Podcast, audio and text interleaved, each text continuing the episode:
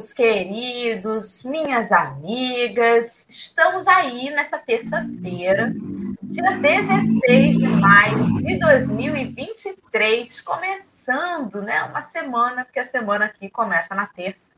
Começando mais uma semana juntinhos, neste friozinho que está fazendo. Já vou abrir a temporada das minhas boinas, né? Que gosto muito de usar. Vou procurar onde estão. É touca. Qual a diferença de touca para boina? Boina tem abinha.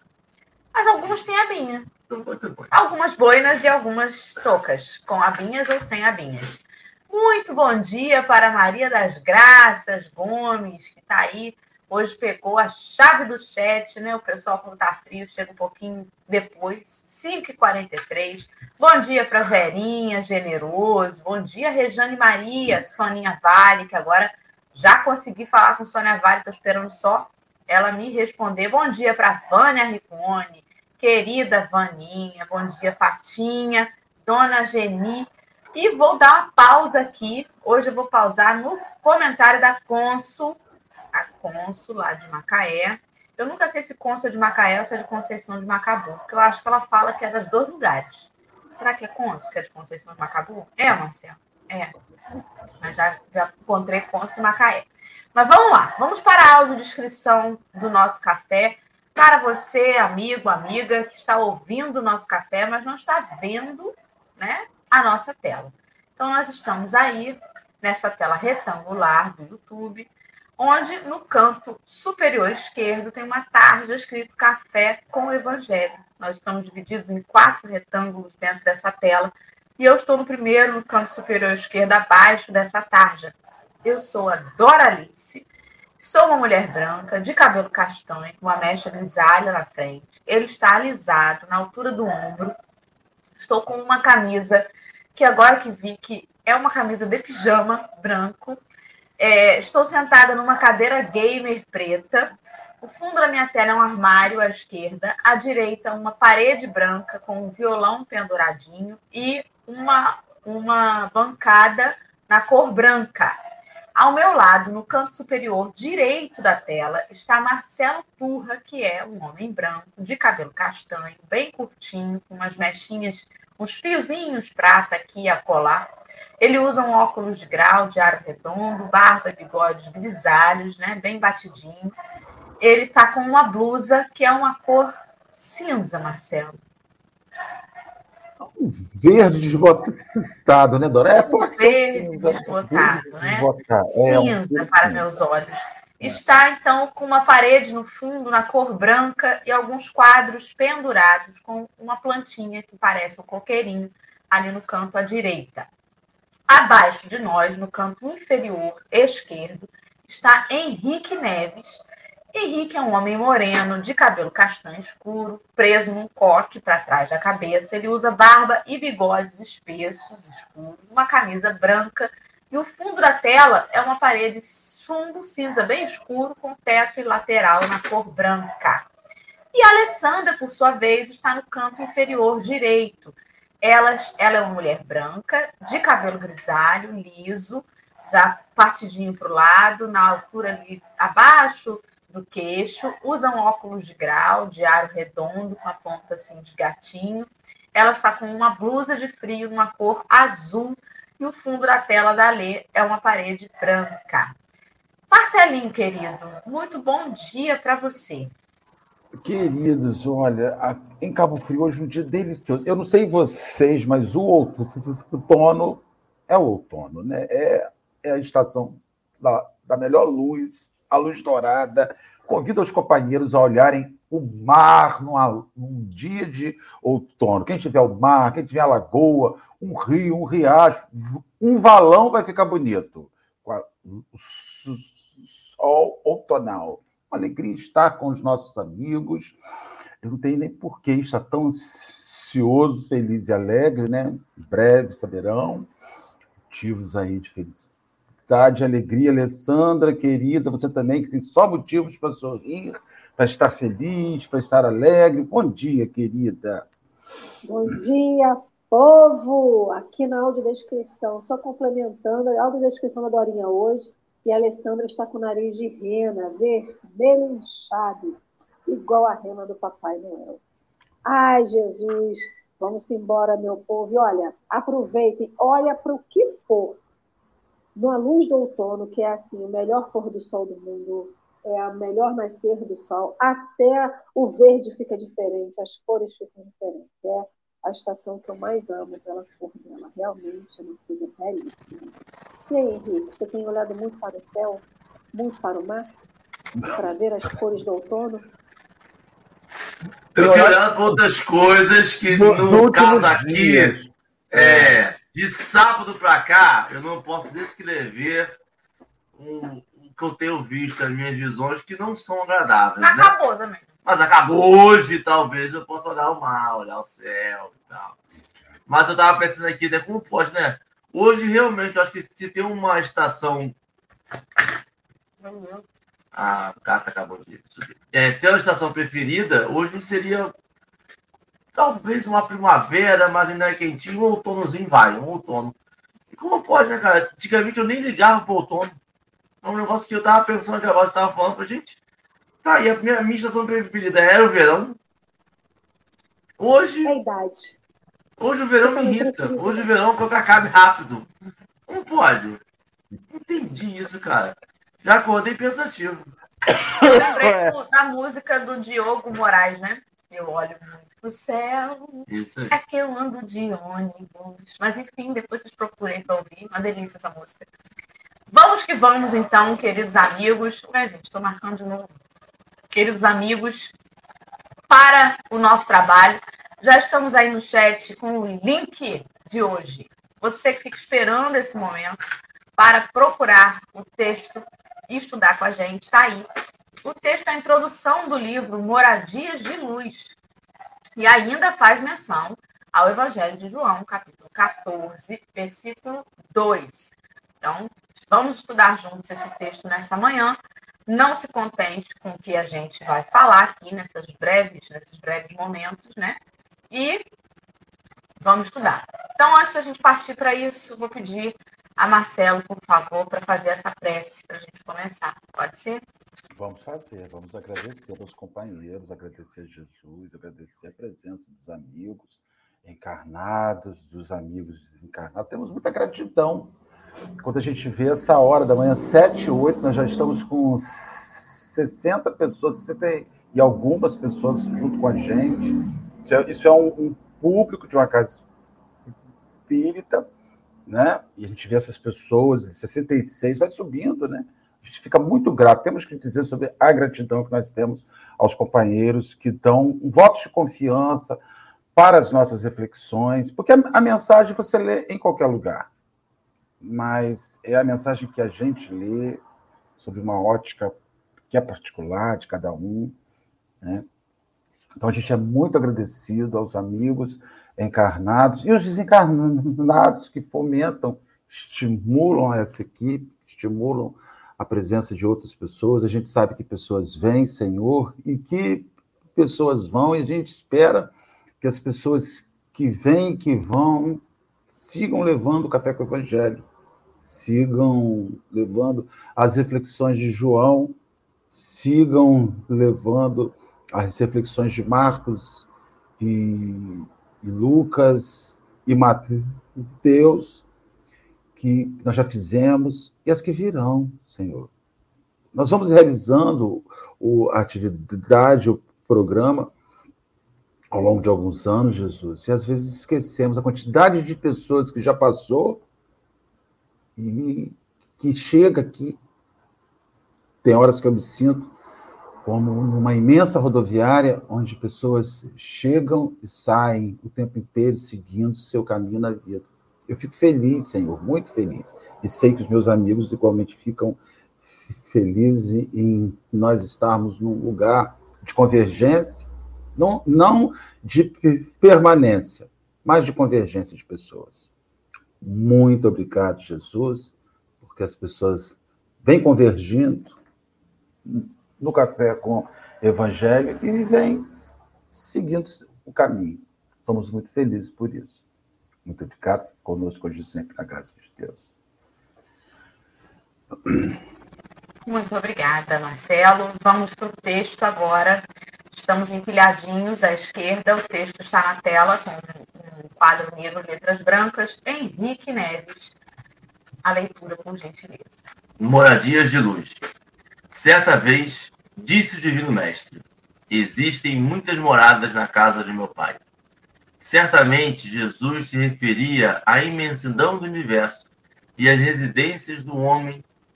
No entanto, é natural respeitar-lhe a palavra em sentido mais alto. Cada criatura humana, a rigor, reside em espírito nos seus próprios pensamentos. Sem dúvida, encontramos amigos dos mais diversos matizes em toda parte, desde os palácios e mansões aos barrancos aos barracos e choças, em que, se, em que as criaturas partilham da riqueza e da penúria conhecidas no mundo. É razoável, porém, ponderar que os chamados ricos e pobres residem mentalmente no contexto das ideias que alimentam diante da vida. Vemos os portadores de patrimônio de ordem superior mantendo-se nas edificações cujas linhas e particularidades lhe revelam a altura social e as prendas de reconforto e notamos a multiplicidade das provações dos que se acham retidos nas mais atribuladas condições da existência. Temos os irmãos que se vestem na estanhe, estamenha da pobreza material e aqueles outros que se julgam triunfadores nos ápices da cultura e da fortuna de que são detentores. Se alguns se regozijam com a posse transitória do ouro, muitos gemem sobre o peso das tarefas sacrificiais. Lamentamos o ressentimento de numerosos companheiros segregados com privações e necessidades. Embora as muitas exceções existentes no, assunto, igualmente lastimamos a indiferença de muitos amigos ante o sofrimento das vítimas da penúria da vida material, como esse, como se essa penúria não existisse, reclamando de nossa parte essa ou aquela migalha de nosso socorro e solidariedade. Encontramos, pois, cada pessoa morando na casa mental dos pensamentos que irradia.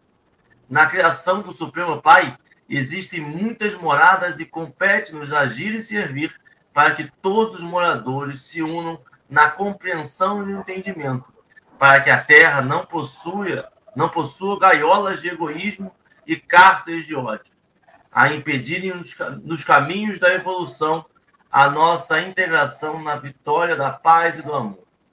Cumpre-nos, assim, reconhecer que todo espírito mora no que pensa e se classifica pelo que faz.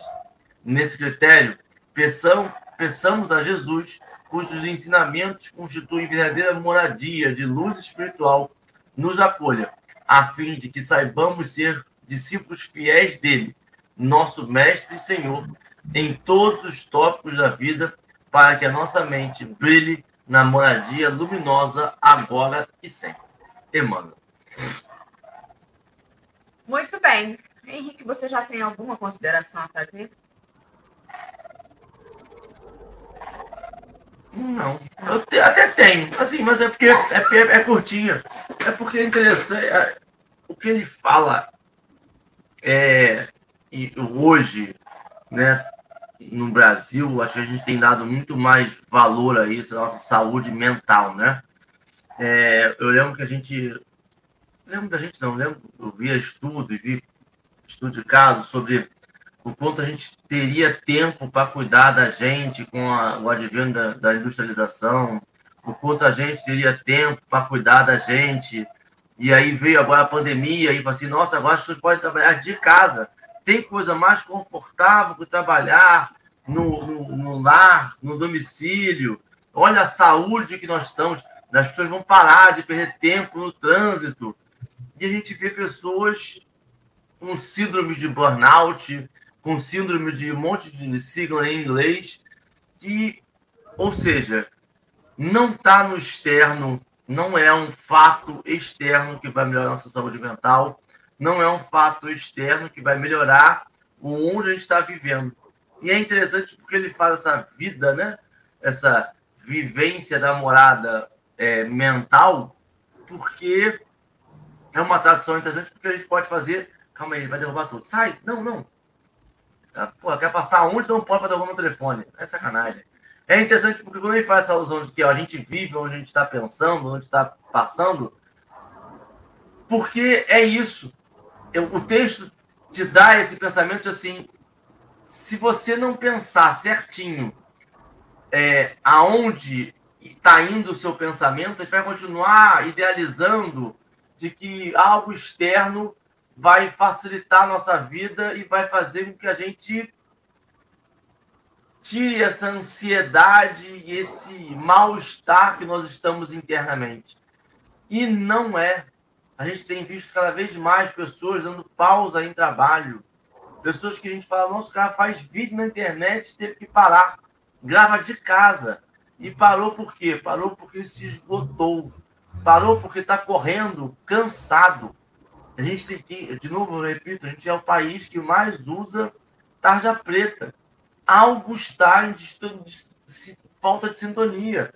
A gente precisa perceber que a gente tem que olhar para dentro da gente, olhar para essa, essa luz que ilumina a nossa vida e falar o que ela quer me mostrar, o que, que eu quero com isso.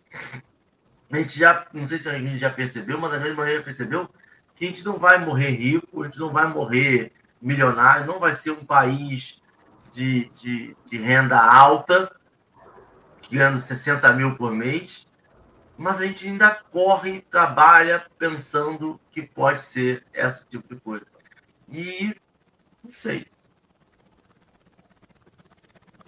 Então, você está falando sobre as distrações do mundo material quando a gente fica correndo atrás do próprio rabo, igual o cachorro, né?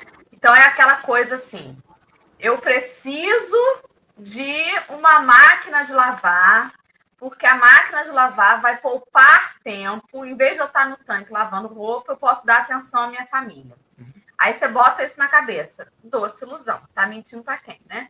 Porque na hora que você vê o preço da máquina de lavar, você vai ter que fazer mais hora extra para comprar a máquina de lavar.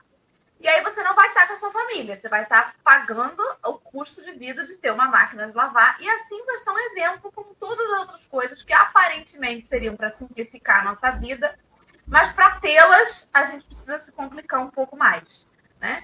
Ah, eu preciso do carro porque eu vou ganhar tempo, vou chegar mais rápido no trabalho. Mas em compensação, para eu poder manter um carro atualmente, com seguro, com gasolina, com valor de prestação, eu preciso talvez ficar mais tempo no trabalho para conseguir mas, manter esse carro. Mas é, é, é um pouquinho até mais que isso. É assim, eu quero chegar mais tempo, mais cedo no trabalho, chegar mais cedo em casa, para quê? Eu, a gente acha que quando chegar em casa mais cedo, eu vou ter a solução. Vai vir a resposta, ah, você chegou em casa, meu filho, parabéns, agora você vai ter a sua iluminação pessoal. E não é. A gente quer que a resposta venha antes da gente fazer a pergunta.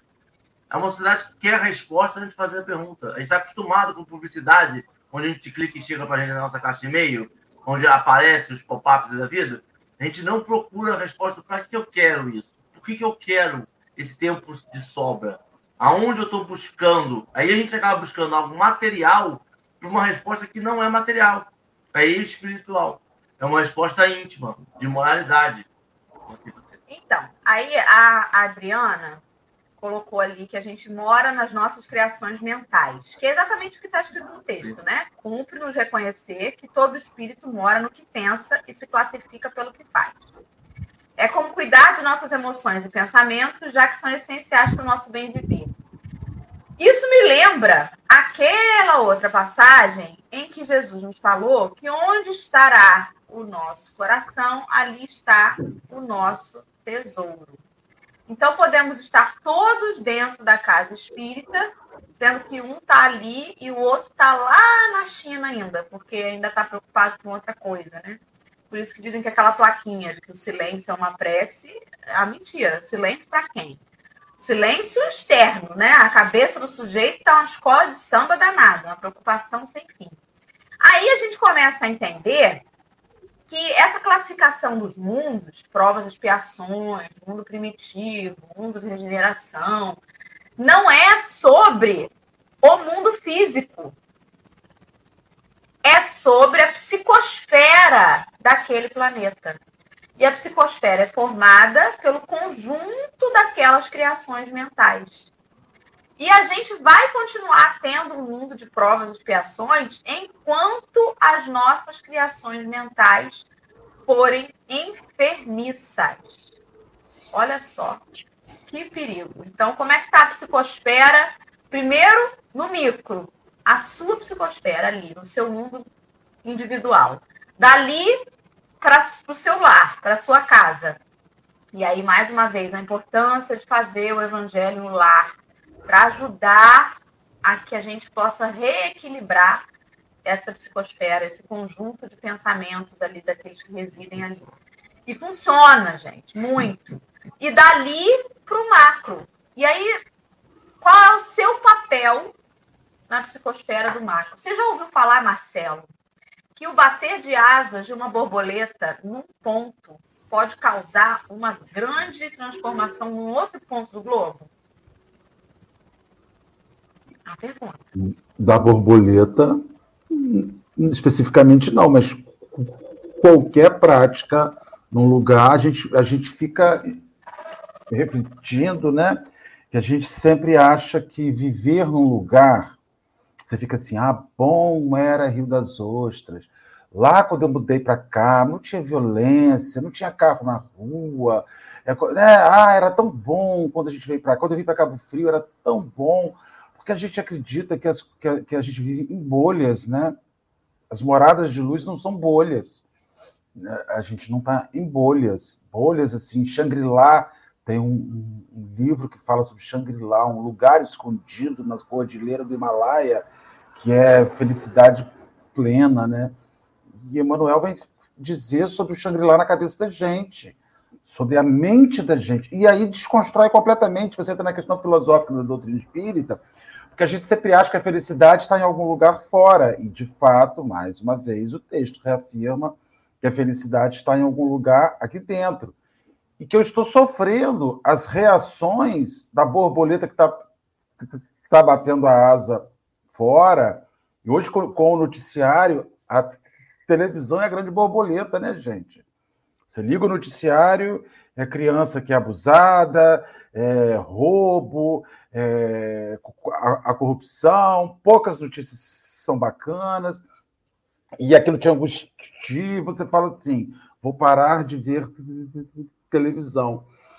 Mas apesar de você não olhar para a borboleta, está batendo asa, né, Dora? Olhando você, não, não vou olhar. A gente acredita que se não vê, né? Não olha, não, meu filho. A gente educa as crianças né, a não olhar. Interessante, né? Está fazendo uma viagem, tem uma pessoa que sofre um acidente de moto, um atropelamento, uma questão de alta velocidade. Aí as crianças ficam assim: o que, é isso, mamãe? O que, é isso? Aí você vai. Não, não olha, não, não olha, não. Olha. Olha o que, que a sua irresponsabilidade. Olha o que, que quando você tiver o dinheiro para comprar a sua motocicleta, o seu carro, se você não usar com coerência, olha quando você puder ingerir álcool e pegar o volante do seu carro, olha o que pode acontecer. Então a gente Tipo, é o que você está falando. Se você não olha a borboleta, o que o resultado da borboleta, ela não gera efeito, mas gera. Sabe? Então, assim. Acho que tem um filme assim, né? Efeito borboleta? É isso? Efeito borboleta, mas é. é... Efeito borboleta, mas é, é, outra coisa, efeito borboleta. Eu acho que, acho que é, eu acho que é isso. isso. É sobre isso. É. Só que tem uma história de amor, de não sei o quê, mas é feito sobre isso. São pequenos atos que podem mudar a vida do É, e aí você, você. Eu fico pensando muito sobre as moradas de luz, que no fundo você fala assim: minha casa é o meu refúgio de paz e de tranquilidade. Nada entra dentro da minha casa para desequilibrar. E entra. Entra sob muitas formas. É, entra sob muitas maneiras. Ninguém, ninguém consegue produzir a, a bolha que inatingível. Então, eu acho que essa é grande arte. A vida, né? É viver de maneira luminosa, ainda que você viva na sombra. Aí você tem a questão do lírio, né? A maioria dos lírios que nem Salomão, diz a Escritura, nem Salomão se vestia com a beleza de um lírio. Nasce no charco, nasce no, no, no, no na água, na sujeira, na, no, no lodo. O lírio nasce, lá, nasce no lodo, e nem o maior de todos os reis, o rei Salomão, se vestia como um lírio. Cara, acho que as moradas de, de as luminosas da nossa cabeça, da nossa vida, está muito ligado a essa questão do lírio, assim, da simbologia, nascer no lugar. E é muito doido, né? Só fechando meu raciocínio. Você está naquele lugar horroroso, feio, sombrio, soturno, úmido, molhado, com lama, aquele pântano, pântano de filme americano. De repente você olha para um lado e vê uma flor. Como aquilo ressalta a beleza em toda aquela coisa ali. Então, eu acho que a nossa grande dificuldade é todo, porque a gente está com pessoas aqui que estão vivendo na sombra na sombra da dor, na sombra do desespero, na sombra da angústia. Pessoas que nos assistem aqui, que hoje o dia delas não está bom. E elas estão culpando todo mundo em volta. A borboleta que está batendo asa lá no outro lado. Né? E aí a, gente, a grande arte é se o outro está produzindo sombra, eu vou produzir luz. Eu não vou ser consumido pela sombra do outro. E Emmanuel é lapidador, né, gente? Porque uma pessoa que escreve assim: cada pessoa morando na casa mental dos pensamentos irradia. Você mora na casa mental que é construída com o que você pensa. É lapidar, né? É, e, e, aí você falou uma coisa muito interessante, eu já vou devolver a palavra para a Alessandra, que coitada, não falou nada, a gente está engolindo aí o tempo. Mas você falou uma coisa muito interessante sobre a casa mental de cada um, o lugar que cada um está, e a nossa responsabilidade, assim, talvez a gente não consiga mudar o lugar do outro, né? Mas você não é obrigado a estar lá com ele. Não. Isso é muito importante. Uma vez eu conversei com um amigo, e aí eu, um comentário bem feliz, ele falou para mim assim: não me leve para esse lugar. Eu não quero estar nesse lugar aí. E aí eu entendi isso. Falei, caramba, olha só. Nós estávamos fisicamente ali, né? Um ali, outro aqui, mas em lugares mentais completamente diferentes. E às vezes o que a gente faz, quando alguém faz um comentário, né, que não é legal, quando alguém te ofende, quando alguém faz alguma coisa, a primeira coisa que você tem que fazer é eu não quero estar nesse lugar. Não quero estar nesse lugar. Eu estou em outro lugar. Rejeita! Se não, não vou. tomar cuidado, se não tomar cuidado, você vai. Daqui a pouquinho você está no mesmo lugar. E fisicamente a gente não é assim. Se tem lugar que você fala assim, vamos lá comigo em tal lugar. Ah, não, não gosto desse lugar, não. Não quero lá, não. Sinto muito, não vou. A gente rejeita lugares físicos, por que, que a gente vai a qualquer lugar que, são, que é sugerido na nossa casa mental? A gente muda assim, ó. Precisa ter mais controle, meu Deus. Falando por mim. Alessandra, querida, por favor. Fale. Mas o engraçado com essa sua fala é que às vezes está todo mundo no mesmo lugar físico e cada um está num lugar diferente, né? sua mental. Você vive na sua casa, em seis pessoas.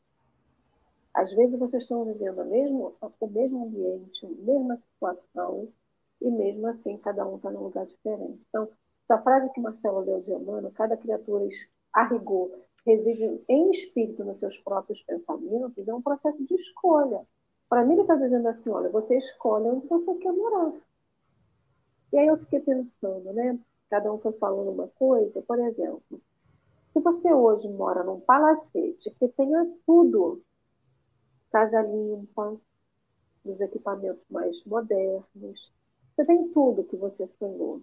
E às vezes você está residindo fisicamente num palacete e está numa choupana imunda, suja, podre, fétida, na sua, nos, seus, nos, seus, nos seus pensamentos. Então você não vive aonde você vive porque você está num lugar sujo. Por exemplo, tem pessoas que vivem em lugares paupérrimos, paupérrimos, muito pobres, fisicamente, né? uma casa humilde, às vezes de papelão, às vezes de pau a pique, aquela coisa toda, mas um palacete espiritualmente falando, mentalmente falando. E aí, uma coisa que eu lembrei, o Evangelho no lar. O que a gente aprende do Evangelho no lar? Que é a, a casa, não a família, né? porque pode ser às vezes só um indivíduo fisicamente está fazendo com um monte de espírito. Então, assim, um lar que faça o Evangelho no lar rotineiramente, ele se transforma no foco de luz. Às vezes ele mora dentro de uma comunidade. Né? A gente tem comunidades no nosso Brasil que são feitas em cima de palafitas, em cima de áreas lodosas. E para muitas pessoas pode ser o lugar mais sujo do mundo. Mas para aquela pessoa é o lar dela. E é um foco de luz. Então o Evangelho no lar é o foco de luz no lar de quem se permite vivenciar Jesus. Então, se a gente se permite vivenciar Jesus, a gente pode estar onde estiver, no lugar mais lindo ou mais feio, de acordo né, com a sua concepção, mas mesmo assim estar no lugar bom. E é sobre escolha, porque assim, nós vivemos hoje onde temos que viver para crescer espiritualmente. Então, eu tenho um lar que eu preciso ter, eu tenho um trabalho que eu preciso ter. E depende de mim, de cada um de nós, querer melhorar isso. Isso, a gente está tirando aqui a responsabilidade que a sociedade tem em atender às necessidades de quem não tem condição de se manter. Mas, às vezes, a pessoa vive na rua, que a gente julga que é o pior lugar para se viver, né? E ela está muito mais feliz do que eu que está dentro de um lar. E é sobre onde ela mora? Não é só sobre onde ela mora, é sobre o que ela cria na mente dela. Então, tá a responsabilidade de nós como essa moradia, né? A gente, todo mundo quer morar em Júpiter, né? A gente lá, quem leu a revista Espírita, ah, Júpiter é um lugar bom, é um planeta evoluído. Todo mundo quer para Júpiter, mas faz um inferno na sua casa. Planta todo dia, briga, discórdia e guerra e um monte de coisa ruim. Você quer viver em Júpiter como criatura se a sua moradia é a pura treva? Você não tem como morar em Júpiter. Então, por que a gente não tenta transformar a nossa casa em Júpiter? Por que a gente não tenta transformar a nossa casa espírita em Júpiter? Porque quantos de nós vai para casa espírita, em vez de oferecer ajuda, só vai lá para criticar o que os outros fazem, gente? Por que, que a gente não transforma o nosso trabalho em Júpiter? Porque eu chego no meu trabalho e só falo mal do outro. Eu só faço guerra com o outro, só faço inimigo com o outro. Então, o que Mano está dizendo para cá? O que, que você faz de onde você vive? O que, que você cria onde você está? Né? Então, a responsabilidade, é só essa questão do evangelho lar, cala fundo, porque já tem um tempo que eu não faço evangelho lar. Eu fico imaginando o quanto que eu estou criando na minha casa ou deixando de criar né, os pontos de luz, esse foco de luz. E se eu não tenho luz, o que, eu tenho? Eu tenho escuridão. Então, se eu não tenho bom pensamento, eu tenho escuridão nos meus pensamentos. Eu tenho treva no meu pensamento. E aí é isso que eu vou criar, e é isso que eu vou emanar. Porque todo mundo acha que psicosfera é coisa boa. Ah, essa psicosfera tá ótima. Estou mandando luz. E quando você me manda luz, você emana o quê? É lixo mental. É a responsabilidade que a gente tem no lixo mental que volta todo o planeta. E aí, consequentemente, tirando do macro para o micro, né? A gente tem mental do planeta, que tem mental de Rio das de Cabo Frio, do Rio de Janeiro, tem mental da minha rua e tem mental da minha casa. E às vezes eu que sou a grande mantenedora desse lixo mental, né?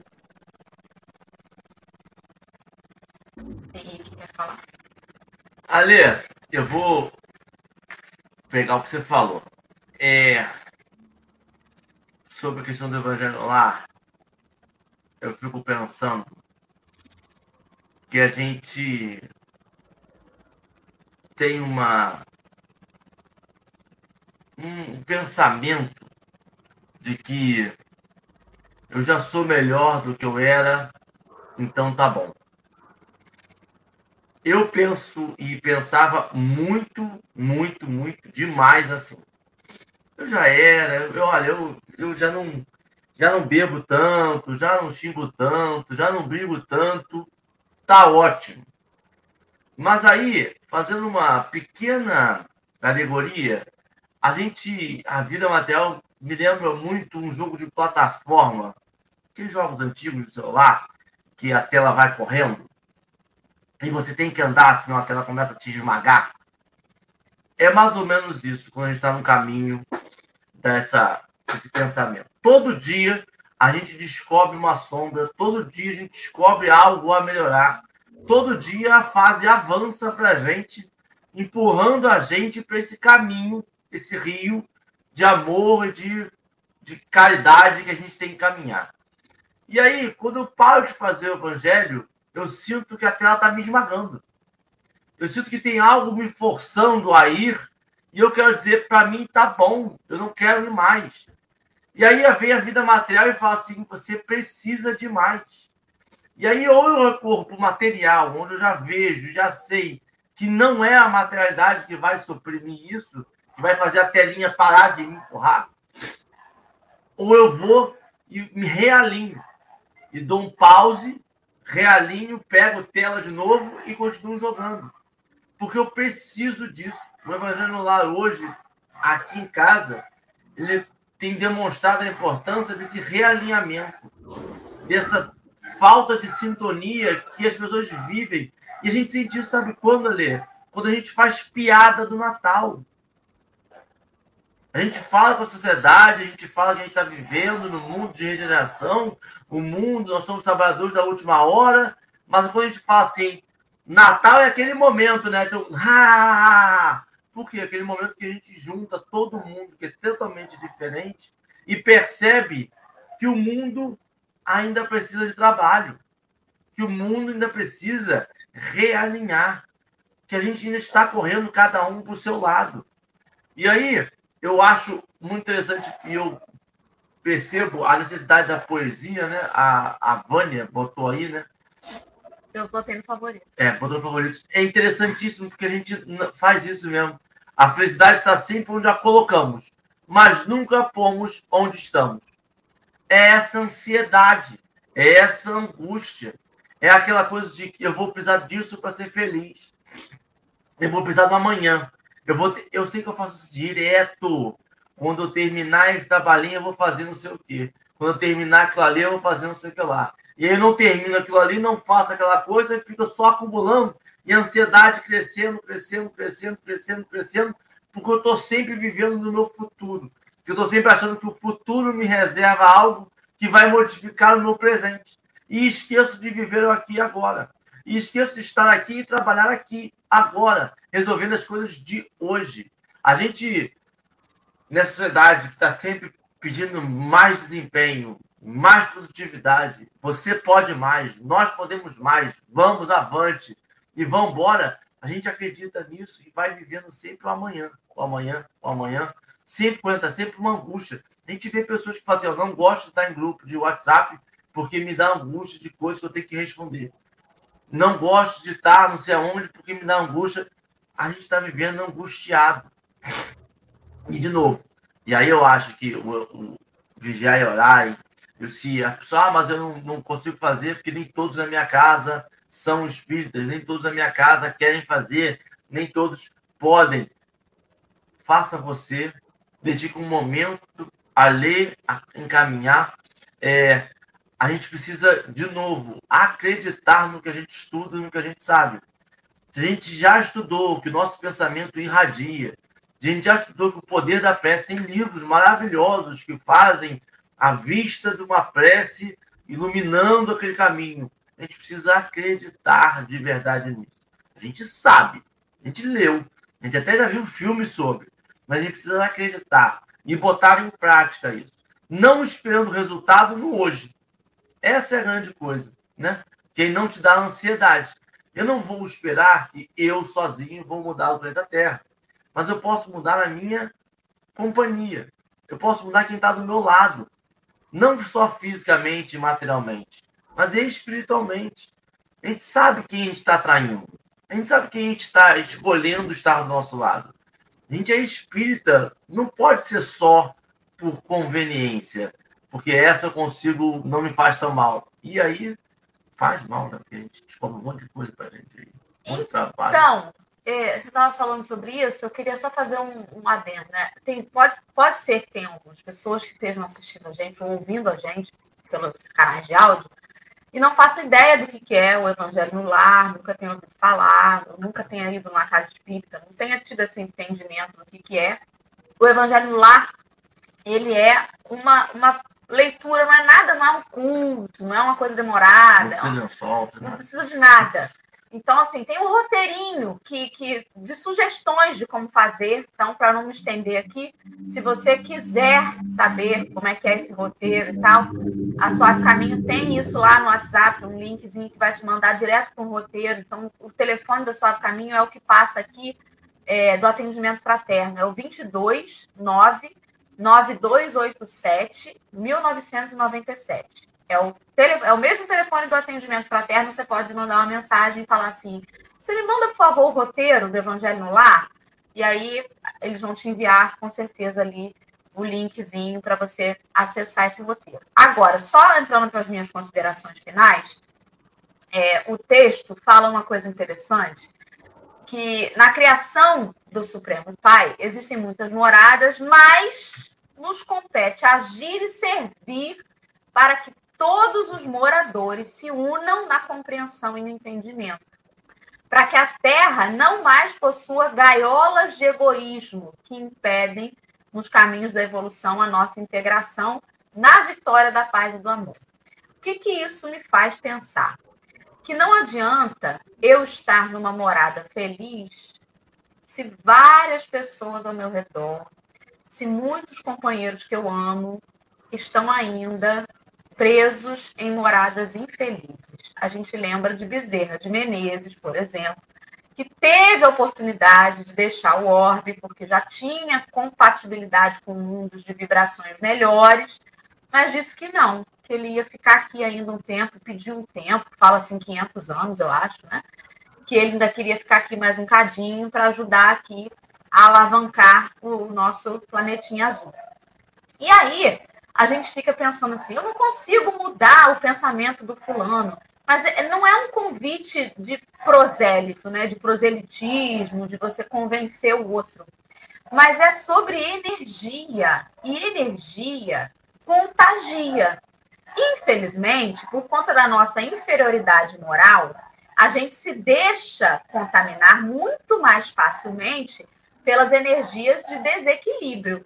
Então, se uma pessoa chega, te irrita, te empurra, te cospe, você se enraivece, quando você vê, você está irritado, cuspindo, empurrando alguém. A gente ainda sintoniza mais fácil com isso. Mas é uma, um exercício de percepção. É você receber isso e não sintonizar. A gente acabou de falar, não aceitar ir para esse lugar. Mas, em contrapartida, vibrar uma energia que talvez consiga modificar a do outro. Tem gente que está irritado, até na, na, nos estudos que a gente faz sobre parentalidade, que fala sobre educação não violenta, fala para quando a criança estiver muito irritada, em birra, se debatendo, e pai, gritando, a criança pequena, ela ainda não consegue colocar em palavras o que ela sente. Então, a linguagem dela é muito corporal. Só que se a gente não ensina o ser humano a colocar em palavras o que ele sente, ele cresce ainda assim ele vira um adulto que não consegue expressar o que sente, o que pensa, e que ainda se expressa com mensagem corporal. É tanto que quando o homem às vezes está com raiva, ele vira um urso, né? Ele faz assim, ó, igual um urso, é a linguagem do corpo. E aí, o que, que é que os educadores parentais, né, baseados em estudos de neurociência e tudo, eles falam? Você pega aquela situação e abraça. Fica quieta, abraça a criança até ela se acalmar. Eu me lembro do primeiro café com o Evangelho que Henrique participou, que Marcelo falou essa frase: um abraço durante 20 segundos consegue alterar a energia do outro. Vocês já repararam que tem gente que não sabe lidar com isso? Quando você vai abraçar, a pessoa não sabe nem onde põe a mão, fica naquela coisa assim, sem saber onde tocar, meu Deus, eu abraço de volta, eu não abraço, eu fico parado. A pessoa fica, de lado para nem receber o abraço. É, exato. Conta 20 segundos, eu aprendi com o Marcelo. Conta 20 segundos abraçando. A pessoa, você vai ver que ela chega uma hora que ela se desarma. Então é sobre a gente também não ficar engaiolado. Não, a minha casa mental tá ótima, né? Que nem quero saber do restante, todo mundo pode se matar aí, eu quero ficar na minha casa mental. Isso é a gaiola do egoísmo que Emmanuel colocou ali. Não é sobre isso. É sobre você exercitar, estar ali, né? Naquele processo de, de uma casa mental um pouco melhor, mas também saber olhar para o lado. Enfim, foram minhas considerações finais. Ale, querida. Ou Marcelo. Eu estava pensando aqui sobre o que você falou, Dora. E Emmanuel vai dizer assim: cumpre-nos assim reconhecer que todo espírito mora no que pensa e se classifica pelo que faz. A gente não muda o outro, né? como você falou, a gente não tem como impor ao outro, mesmo aquele outro que mora com a gente nesse mesmo lar, onde cada um está no mesmo ambiente, cada um no seu outro ambiente particular, a mudar. Então, assim, é cada um fazendo o seu, o seu, o seu cado, né? o, seu, o seu pedaço, não pensando no que vai fazer pelo outro, mas se fizer por si, ele irradia e contagia o outro, né? Então a gente fica muito querendo, né? É, é muito particular isso, de quem ama, de quem se preocupa com o outro, falar assim, poxa, eu vou fazer isso, isso, isso, porque o meu pai, ou minha mãe, ou meu marido, ou minha esposa, ou meu amigo, vai gostar do que eu estou fazendo, ou vai gostar dessa mudança que eu quero. Então, assim, essa mudança, esse pensamento que a gente vive, tem que ser e refletir o que exatamente a gente quer e o que exatamente a gente quer, sente. Porque, assim, a gente não pode mascarar os nossos sentimentos. Então, essas pessoas que crescem ficam que nem ursos, né? que esmurram paredes e que crescem e tudo mais, parece que quer ficar igualzinho ao Hulk, né? sai de um estado para ficar verde e crescer é porque são pessoas que às vezes se preocuparam muito em sentir o que os outros querem e não ouvir e escutar o seu próprio sentimento, o seu próprio pensamento. Porque a Adriana falou uma coisa muito interessante aqui, deixa eu ver. Ela falou assim: não adianta a gente achar que o evangelho no lar vai mudar tudo. Não adianta eu achar que eu sentindo o sentimento que o Marcelo quer que eu sinta, ou vivendo a vida que eu acho que o outro quer que eu viva, vai curar a minha dor. Vai me colocar nessa moradia de luz, porque não vai. Essa moradia de luz é quando a gente encara frente a frente a nossa verdade. A nossa verdade nem sempre, né, né, o que eu penso, é o que realmente eu reconheço em mim. Essa verdade que a gente busca nem sempre vai ser legal. Nem sempre vai ser a flor do lírio. Às vezes vai ser a lama em que o lírio cresce. Então a gente primeiro precisa realmente se ver, se perceber, se enxergar, para saber exatamente onde eu quero morar. Porque ninguém vai para um lugar se não souber para onde está indo.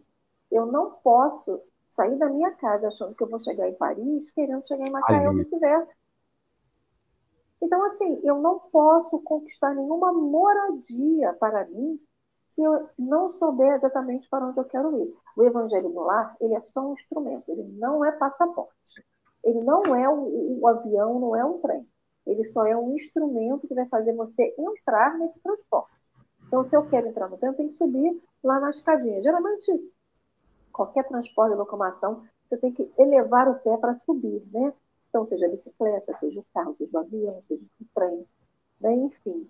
Então, assim, ele é um instrumento que vai te fortalecer você querer buscar essa, essa, esse transporte. Da mesma forma, é o que vai te ajudar a sair do lugar comum onde a gente vive. Às vezes, esse lugar comum não é nem a zona de conforto, não.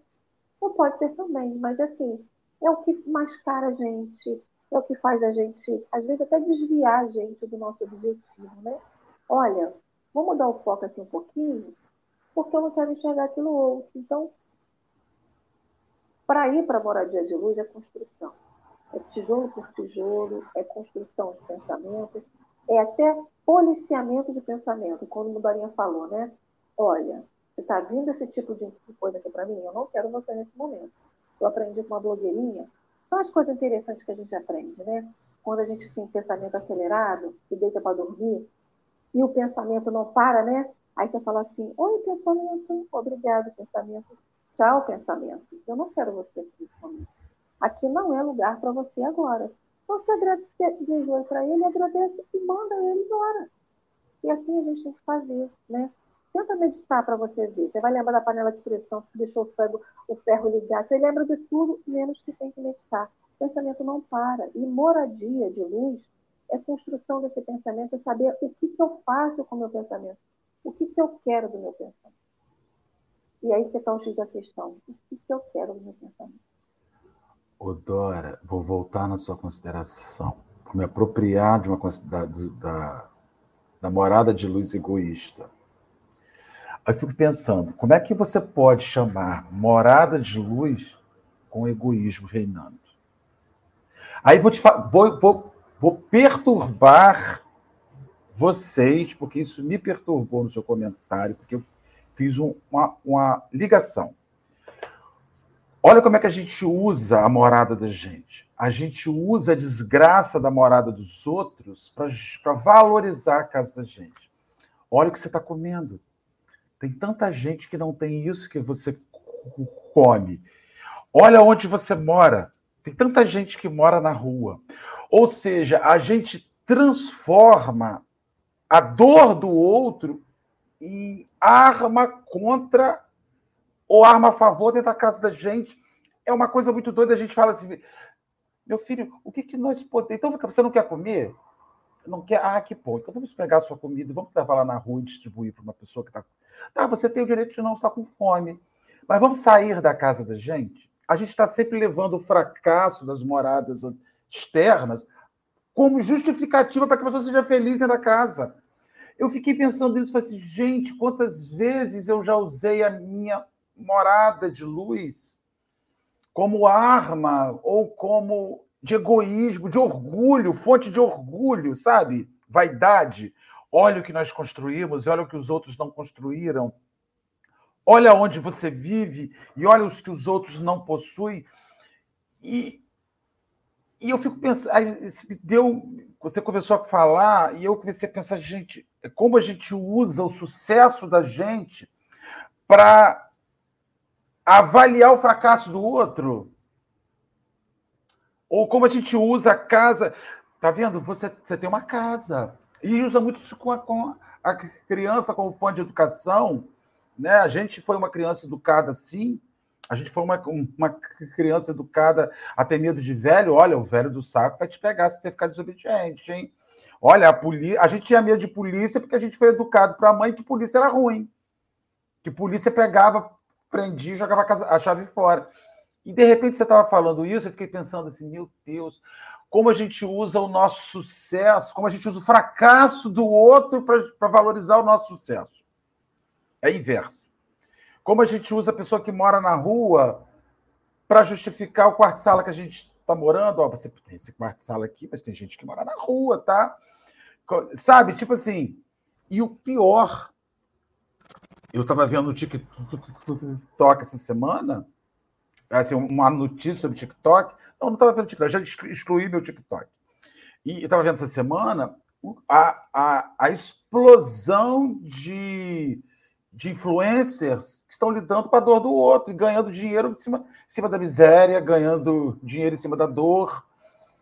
E, na verdade, eles não querem ajudar. Na verdade. Gostando da dor alheia, né? Eles não querem ajudar. Na verdade, eles querem é, aproveitar o sofrimento alheio para oferir lucros pessoais. Então, quando você usa a morada de, de luz que você oferece aos seus filhos e se apropria do sofrimento alheio para ter valores pessoais, ganhos pessoais, isso é muito complicado. Ai, graças a Deus tem gente na rua, graças a Deus tem gente doente, porque eu posso usar essas pessoas enfermas para ganhar pessoalmente. Aí eu fiquei. É uma viagem interplanetária que eu estou fazendo, mas eu me peguei usando muitas vezes o sofrimento do outro como justificativa para minha felicidade, sei lá. Então, como se a felicidade estivesse nas coisas materiais. Porque é. acho que foi você mesmo que falou, foi Henrique ou foi Alessandro, enfim, um dos três. Que é, uma pessoa em situação de rua pode estar numa, numa situação mental de maior felicidade do que alguém dentro de um palacete. Você dizer para a pessoa assim, você em depressão, com uma casa dessa, com uma piscina dessa, com um carro desse. Ué, gente, a felicidade está nas coisas materiais? Por isso que a depressão para o remediado é pior do que para o miserável. Porque o remediado se sente culpado em se deprimir. Como é que eu posso me deprimir se eu dei 18 reais numa Heineken? Como é que eu posso me deprimir se eu compro picanha e faço meu churrasquinho no final de semana? Como é que eu posso me deprimir se eu, se eu passei a noite numa cama confortável, ortobom, com, com, com edredom em cima de mim? Pode, porque não é essa a morada. Exatamente. A morada, de, a morada e aí, aí vem a desconstrução. Que essas pessoas que. Não, a minha função é ajudar. Eu não estou aqui defendendo quem está na rua. E nem dizendo que lá é bom. Mas a minha função é: você quer sair daí? Você quer mudar de vida? Não, para mim tá bom aqui. Eu não tenho dinheiro, mas eu tô. Porque a gente só vê essas pessoas reunidas em grupos. É, saio de manhã, em frente ao convento, tem oito. Gente, a conversa é tão animada. A conversa é tão coisa. É aquelas conversas que eles passam o dia inteiro conversando, rindo, brincando. Ah, tem as suas responsabilidades, mas estou nem aí com, nada. Aí eles riem, eles estão sempre juntos, em grupos de sobrevivência. É estranho como você vê que essas pessoas estão te ensinando, não na maneira que eles vivem, que eu não vou questionar isso, mas que eles estão muito mais agrupados do que a gente. Você dificilmente você vê uma pessoa em situação de rua sozinha. Ela está sempre com alguém por perto, alguém que se protege, que protege, que cuida um do outro, que alimenta um ao outro. É isso. Ai, Jesus amado. Henrique, faltou você. Você tem alguma consideração final antes da gente fazer a prece? Eu, a minha consideração final é que todos, eu acredito que todos os termos que o que Emmanuel usa, todas as definições que ele usa, que ele usa, não são as nossas. O que eu quero dizer com isso? Quando ele fala sobre essa felicidade, sobre esse essa morada de luz, não é essa que a gente entende ainda. A gente ainda acha que essa morada de luz é possível, sabe? Você falou a, a forma dessa coisa, o Marcelo falou sobre o quanto eu pego a do outro, e aí só me mostra para gente que a gente não sabe ainda o que é. A gente tem um vislumbre, e esse vislumbre é tão bom, é tão forte a luz, que a gente fica maravilhado e acha que é a morada de luz. Aí eu fico pensando ele olhando assim, Jesus olhando para ele e assim: Meu Deus do céu, Sabe? Aí quando ele fala assim, você pode muito mais, meu filho. Sabe? É, uma, é um vagalumezinho ainda. Não é nem uma lanterna, não é nem uma vela. É uma coisa que a gente pega e fica tão maravilhado que aí primeiro pensamento que vem é esse pensamento inferior ainda de ficar exibindo para os outros, de ficar, olha lá, o meu é melhor que o seu, o meu é melhor que o seu. E a gente tá longe ainda. A gente falou muito sobre o Evangelho no Lar, a gente falou muito sobre essa morada, sobre onde a gente está, e as pessoas falam muito sobre ação, né? A gente tem que ir, ver, fazer. A gente tem que estar sempre nesse, nesse vai e volta. Ir, fazer, voltar, avaliar. Ir, fazer, voltar, avaliar. Porque é muito fácil para a gente, ainda do nosso estado evolutivo, se perder. É muito, é no detalhe. É, no, é na, na vírgula que a gente se perde. É naquele sentimento de assim, também não faço mais nada. Naquele sentimento de, poxa, faço tanto. Naquele sentimento de quando a gente recebe notícia ruim, assim, meu Deus, precisava disso. É nessa vírgulazinha em que a gente dá morada para as pessoas que estão entrando. Sabe, a Dora falou sobre exemplo, exemplo físico, quando a gente está nervoso, a gente materializa os nossos sentimentos e a gente faz isso direto em todos os momentos. A questão é que a gente tem que olhar a casa da gente como ela é. sabe? E não botar, porque na minha casa morada, na minha morada mental, Marcelo, eu tenho um monte de armário, Alessandro. Armário, quando você entra na casa, sabe? Quando você vai receber visita, aí você tá, você tá lá em casa, domingo, a, as crianças fazem uma zona danada, aí quando a tarde, assim, ó, tô indo aí. Aí você fala, meu Deus do céu, essa casa tá muito bagunçada. Você bota tudo no caixote, tudo dentro de cada coisa, fecha a porta do quarto, bota lá e deixa quietinho lá, você olha minha casa, olha como é que tá bonita. Mistura tudo. Joga um incenso para tirar o cheiro, joga um incensinho, ah, opa, ah, tá ah, cheirosa, passei até pano na casa. Normal, vivo assim. Mas não é. A gente sabe que não é. Desde que inventaram mim, o bom ar, não tem casa que fede mais, né? Não gente? tem, a não ser que, que, acabou naquele momento. Você vai. É. Hum, meu Deus do céu. Não dá tempo tem, de comprar. A gente, nós temos até lá em casa, na, lá na Barra do Sano, lá, aquele negocinho de banheiro. Você acaba de usar de banheiro. sim. Mas, Marcelo, a gente, dentro da gente, a gente sabe. Dentro da gente, a gente sabe. A nossa morada, nós conhecemos cada detalhezinho da nossa casa. Na nossa casa mental, então, o que a gente faz é tentar não enxergar ela. Então, para mim, o que funciona é a gente precisa de força. E hoje em dia, Brasil de 16 de maio de 23, a gente precisa de força para olhar dentro dela e reconhecer ela. Esse que o Marcelo falou sobre esse grupo de morador de, de situação de rua que estão ali e você vê uma unidade. Sabe por quê, Marcelo? Porque dentro deles não tem uma coisa chamada ego. Todo mundo sabe o que cada um está passando. Ali eles já trocaram de por que, que foram levados até essa situação. Ali eles não têm um viver de, de, de, de imagem. Ali estão vivendo plenamente um pelos outros.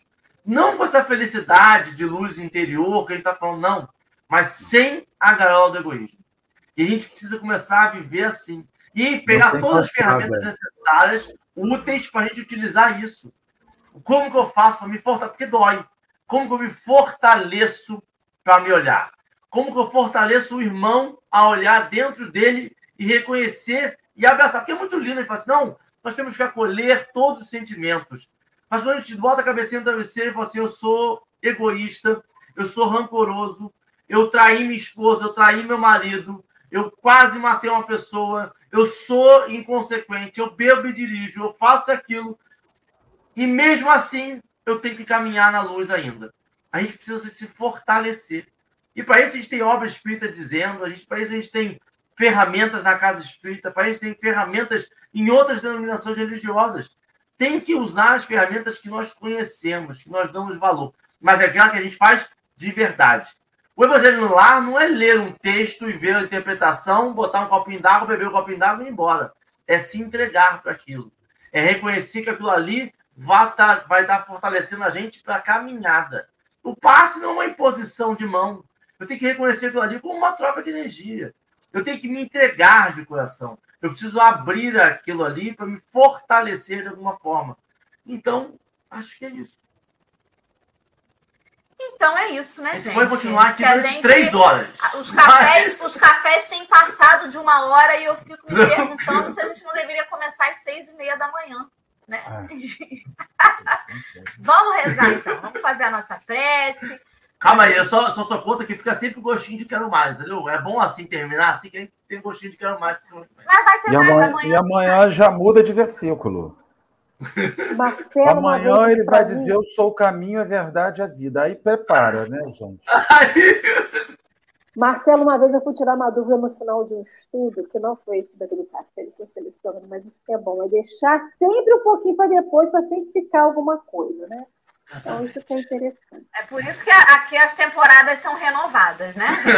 A gente já renovou a, tempo, a próxima temporada, já começamos, a, já tem até convidado marcado já para os Atos dos Apóstolos, lá em meados de agosto. A agenda já está para lá, então até lá ainda tem café. Vamos que vamos. Então, vamos agradecer a Deus por esse momento, agradecer a Jesus, nosso querido amigo, que nos incentiva aí a refletir que a gente possa individualmente, cada um se questionar qual é a morada em que nós estamos neste dia. Podemos começar o dia numa vibração e no decorrer desse dia mudarmos de vários e vários e vários cômodos e moradias. Senhor, que a gente saiba retornar sempre para a morada em que te encontramos. A gente pode, por conta ainda de sermos muito imperfeitos, sair e mudar, né? descer um pouquinho a vibração aqui e acolá, mas que a gente saiba o caminho de volta. Porque é esse caminho que voltamos sempre para a tua presença que vai cada vez mais fazer com que essas saídas sejam menos frequentes, que a gente possa se mantendo um pouco mais constantes nessa vibração. E assim, Senhor, que estas energias, esses fluidos, possam alcançar os lares de todos os amigos que se juntam a nós nessa corrente, que a gente possa contaminar aí como um bom vírus, um vírus do bem, onde quer que nós passemos no decorrer das próximas horas desse dia. E assim pedimos licença para encerrar esse estudo. Graças a Deus, nosso Pai. E assim vai ser, meu povo. Vamos que vamos. Beijos a todos e até amanhã que tem mais café. Beijo.